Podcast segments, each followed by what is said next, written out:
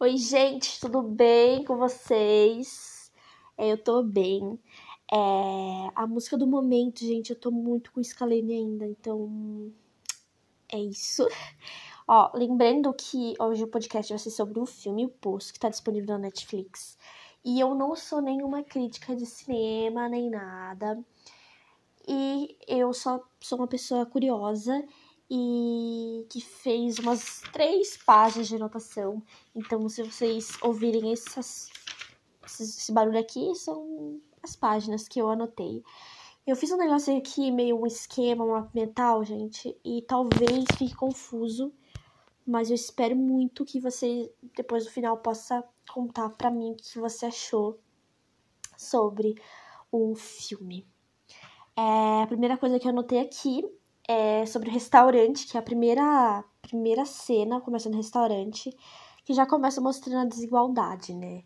O resto pobre, o restaurante cheio, limpo, cheio de comida e você já fica, né? O que, vai acontecer e o que esse filme vai mostrar para mim? Lembrando que o filme acontece totalmente em vertical e sendo que você pode estar em cima, no meio ou embaixo. E quanto mais para cima você tiver, melhor, e mais embaixo, pior ou sem nada, tá? A gente já começa tendo uma presença de um chefe totalmente autoritário, é, mandão, né? Que ele manda tudo, ele faz o que ele quer e se não tiver certo, é, você vai ser tirado dali, não vai trabalhar mais com ele. A gente tem duas, várias visões desse filme. E a primeira que eu notei aqui, que a gente é da espiritualidade. E eu vou voltar vários pontos na espiritualidade e no real. Real, mais ou menos real. E quando a gente tem o poço, que na parte espiritual a gente pode ver como o poço como o inferno, que é uma parte conturbada, uma todo sujo, escuro, e o restaurante como o céu, tá? É, outra visão que a gente tem é do livro Don Quixote, porque esse livro, esse livro a gente é um livro espanhol, onde Don Quixote quer lutar pela tua vida e pelas suas próprias escolhas. Lembrando que eu não li esse livro, mas eu pesquisei e eu achei muito legal o que a pessoa falou. Então eu vou mencionar esse livro várias vezes aqui. E eu até quero ler muito esse livro porque foi bem interessante. É, o filme também é espanhol e no tanto Don Quixote quanto o protagonista, o G, que eu vou chamar ele assim, é, a gente vai, eles têm vícios. O Don Quixote para ele quer ter a sua, sua, vida, né? Vontade própria, ele quer correr atrás da sua vida, de tudo, ele quer ser livre, tá? E o cigarro, que é do G. É, no, no final, os dois têm uma conclusão, que a liberdade é o melhor que eles podem ter. E isso é, é o que todo mundo procura, né? A liberdade. É, voltando para a crítica social, não falando mais nem de Don Quixote, nem de é, da parte espírita, como fala isso, da parte da parte que a gente menciona Deus, tá? Não sei como poderia estar falando isso é, a crítica social. A gente vai para a crítica social, que é uma que a gente percebe realmente da divisão de classes, que é incrível como a gente pode ver isso, porque a pessoa que está em cima tem muito mais e muitas vezes até não aproveita isso, porque a gente pode ver várias partes no filme que as pessoas que estão lá em cima se jogam. Então, elas acho que às vezes elas não sabem dar valor, né? A gente pode até mencionar o valor das coisas que a gente tem. Mas isso é para outra parte. E a gente percebe da desumanização, que a gente. o quanto nós somos desumanos. É, e a gente tem os, os, vários personagens, eu vou mencionar alguns várias vezes, outros só alguma parte, mas vai ficar legal, tá, gente? Espero que vocês estejam acompanhando comigo. É, quando a gente se depara com um acompanhante do G, o primeiro acompanhante, que é o, o senhor. E ele. A gente até tem um pouco de nojo a primeira vez que ele tá comendo, pela vontade que ele come, sabe? Pela aquela. mastigando, mastigando de um jeito assim, cara, parece que tem aquilo e tenho que comer tudo que tem. E foda-se quem tiver embaixo. E se eu precisar matar alguém para comer, eu vou matar para comer. E ele passa muito isso, porque ele até fala que ele leva uma uma faca, né? Uma faca de de amolar, que, que ela se amola sozinha e tal. E é muito interessante. Até ele mata um imigrante, né? Que fala. E, e você fica pensando realmente na desigualdade social, quanto a classes, quanto a etnias. E é muito interessante isso. É, e a gente também pode pensar na promessas, nas promessas políticas do, em relação ao prato favorito do personagem principal, que é discutido é, com a mulher que ela, ela fala assim, qual é o seu prato favorito? Aí ele fala que é aquele, aquele caramujo, né? Eu não sei qual que é o nome do prato agora. E daí a gente pode até lembrar da, da coisa política, que sempre a gente tá, tá prometendo, prometendo, né? as pessoas prometem, prometem, prometem, mas no fundo pode, pode ser que ela tenha cumprido, mas aquilo não tenha chego até você, ou que aquilo nunca vai ser cumprido pela, pelos de cima. É a gente tem outro confronto com a realidade, que a gente conforta, sabe? A gente se conforta. A hora que ele chega na, na parte, lá no nível, nível 6, eu acho, que ele comemora, ele fica, nossa, a gente comemora junto com ele. E quando é, a gente acostuma, sabe? A gente acostuma que, ah, beleza, não foda-se que passou para trás, aí até que ele vai para outro nível e a gente tem que se confortar, conformar com o resto. E é bem complicado.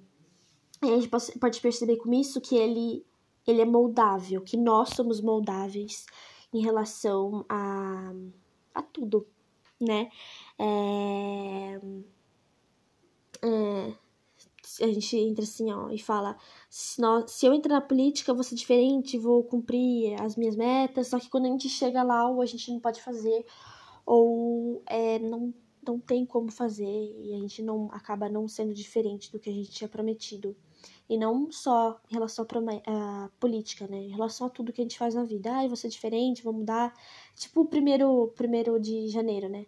Ah, tudo diferente, ano novo, mas a gente acaba fazendo sempre as mesmas coisas. É...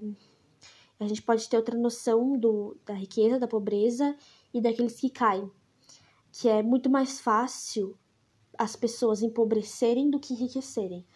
Tanto no nosso sistema quanto no poço. Eu anotei uma parte assim que foi a parte que. Quando é, é, é, é mais a minha visão, que é os valores da vida. São os valores da vida que. É, é, é que a gente pode. É, eu até falei assim, perdições da vida, da vida, o querer mais. Quando a gente, quanto mais tem, mais a gente quer. E a gente esquece o que. A gente esquece da onde que a gente veio, né?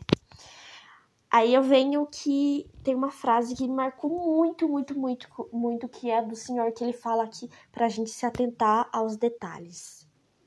E realmente esse filme é cheio de detalhes. Uma cena é composta por tantas coisas que a gente fica meio perdida. É, essa foi uma visão é, agora espiritual da que eu vi, que a gente, a mulher do sistema, que ela fala, que ela fala que o, o o G é o Messias, né? Que ele é caridoso, que ele, que ele vai trazer, levar a mensagem, né? É, e a gente também fala da alienação dela, porque ela fala que ela que tem 200 níveis, só que quando a gente chega na última parte do filme, a gente vê que tem 333 níveis. E outra alienação dela é levar um cachorro para aquele lugar, porque ela achava, ela trabalha no sistema, ela sabe de tudo do sistema, mas ao mesmo tempo ela não sabe nada do sistema, porque ela leva um cachorro. E é um negócio de sobrevivência, né? Então, é, ela é o fantoche do sistema, porque que ela não é, não levou uma arma ou levou, ou ela nunca foi, né? Nunca teria ido para esse lugar. Acho que se ela soubesse como seria. É, já falei do egoísmo, que quanto mais embaixo, quanto mais em cima, mais autoritário, mais autoridade você tem, que é muito presente na, nas falas da mulher. Que é. Ela, ela fala da solidariedade espontânea. Que ela acha que vai acontecer uma solidariedade, solidariedade, solidariedade espontânea, mas o que acaba nunca acontecendo é, no filme, assim e até mesmo para a vida? Será que realmente é mais fácil a gente colocar é, levar pro lado radical ou é mais fácil de tentar convencer a espontaneidade das pessoas? A gente, eu acho que até foi um filme maravilhoso pra gente pra ser postado, assim, lançado agora na Netflix, nesse meio ao coronavírus. Eu acho muito interessante. Será que vai existir uma solidariedade espontânea ou o rico vai nos hospitais melhores e os pobres, os, os pobres e classes médias mais baixas vão ficar dependentes do sistema é, precário? Mas isso é um assunto assim que talvez é, não possa ser discutido com isso, ou pode ser pensado ou não. É uma visão minha. É... Eu falei do, do, do sábio, né, da autoridade especial. É, opa! Essa já, já não tinha falado, que é da autoridade, o cadeirante. Que quando ele tá no nível 5, ele, ele vai na. Ele encontra o cadeirante, né? Durante a, a mensagem que ele tá querendo passar com o moço da corda. Ele encontra o cadeirante, o cadeirante fala assim para ele, para eles que mensagem que eles querem passar, se eles estão pisando nas coisas, se eles estão é, destruindo as coisas. Que mensagem que eles estão querendo passar com isso? Que mensagem? Então, é, a gente tem que ficar muito atento para isso, né, das autoridades. Deixa eu ver. A guerreira, que é outra personagem que a gente tem, que ela fica atrás do filho, atrás do filho, e a gente depois falam que ela é louca, toda hora falam que ela é louca para não ligar para ela. E ninguém sabe da criança, até a gente tem que mencionar a alienação da moça, porque ela não sabia é, a, a, da moça lá do cachorro, que ela não sabia. Ela fala que é impossível ter uma criança ali, um menor de 16 anos naquele lugar. É... Então, a gente até percebe assim, a louca tem a razão sobre as loucuras. Ela é a única que estava ali certa, né? É, é um negócio pra gente perceber. É... Outra coisa que eu notei foi do egoísmo, que é muito, um ponto muito, muito, muito importante. É... E lembrar da, da onde que nós viemos, né? Que a gente só pensa no depois e, e tudo, né? Como vai ser o depois disso? Será que eu vou estar no. no é, até era um negócio meio de ansiedade, né? Que eu fiquei muito ansiosa nesse filme porque eu falei, cara, o que, que vai acontecer? O que, que esse filme tá querendo passar pra mim? Tal. Eu preciso estudar esse filme. é, ele é um pouco confuso, mas é um filme que, assim. É um dos melhores filmes que eu já vi até hoje. Assim, eu gosto desses filmes que me fazem pensar. Mas vamos concluir, que é a mensagem. Que, que era, qual que é o objetivo dessa mensagem? Objetivo político ele até fala, pelo objetivo político que a gente vai falar, é, a gente vê o G como um revolucionário, que ele vai lutar pelos direitos deles e das outras pessoas. Não importa se for para matar, matando uma pessoa ou não, tá? É, e sempre a gente acha que o mais. É, sempre o que fala no livro, no filme, desculpa, fala que é mais fácil convencer as pessoas de baixo do que é, as pessoas de cima, né? É... Deixa eu ver, que mais? É a sobremesa, que eles falam que desde o começo a sobremesa é o principal, é a mensagem, né? Então eles tentam levar aquilo intacto. É, tudo, a, a, tudo vale. Tendo que matar ou não a pessoa, a, a mensagem, que é a sobremesa, tem que chegar ali. Até que eles encontram a, a garotinha. E a gente começa a pensar que quem vai ser a mensagem, né? A gente até torce pra ele não entregar o doce, ele e o, o moço da corda não entregarem o doce, porque nossa, a gente precisa do doce, a gente precisa passar mensagem. E chega a parte da criança que eles dão o doce pra criança. E a gente pensando, é, Ninguém tava esperando por isso. Acho que ninguém que assistiu o filme tava esperando que eles entregassem o doce. Eu falei, cara, ele não vai entregar o doce. Triste, a criança vai morrer. Eles vão deixar a criança sozinha ali. E eles entregam doce para a criança, uma criança que ninguém esperava que, chegava, que chegasse até lá ao topo. Eu acho que foi mais importante que ela trouxe a esperança para as pessoas. E ninguém, acho que ninguém lá em cima estava esperando uma pessoa, uma criança pequena, sem, é, é, sem comida, sem arma, sem nada. Ela só estava ali, ela sozinha. E que você pensa quando vai chegar? Uma pessoa super forte, uma pessoa com uma arma que vai chegar lá em cima e não uma criança, né? É, eu vi que esse, esse filme ele tem muitas simbologias. O restaurante, o, o restaurante como abundância, o poço como purgatório e a criança como a pureza, a loucura em primeiro momento, né, que ninguém acreditava, a pureza, a esperança. E quando a gente pensa na criança, né, ela é uma pessoa lapidável ainda, ela é uma pessoa que está começando a viver. Então a gente, dependendo da educação, como essa criança vai ser, entendeu? ela pode ser uma pessoa que vai lutar contra para os outros também terem direito, ou ela vai ser uma pessoa totalmente escrota. E na parte espiritual, quando vem a criança, uma parte da Bíblia fala que as crianças são os reinos do céu, são os reinos de Deus, né? Então talvez ela fosse a única que tivesse merecido, é ela, né? É a única que mereceu estar tá lá no céu. Porque a menina tava limpa, ela tava sem nenhum sangue. Ninguém, ela não tinha matado ninguém para conseguir as coisas. Já todos ali tinham matado, ele já tinha matado. Por que que ele morre? Por que que ele morre? Ele tem até uma morte bem interessante, que é ele fala, ele tá é uma fala com uma conversa ali com o senhor. Ele fala: ah, "Mas eu preciso levar a mensagem". Ele falou que a mensagem já estava sendo dita pela criança. Ela ia falar, né?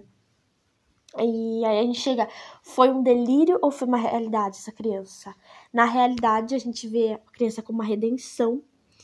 É... E a gente, como a gente tinha falado antes, que, que o G era o Messias, que ele, tipo, sacrifica pelo, pela criança, entendeu?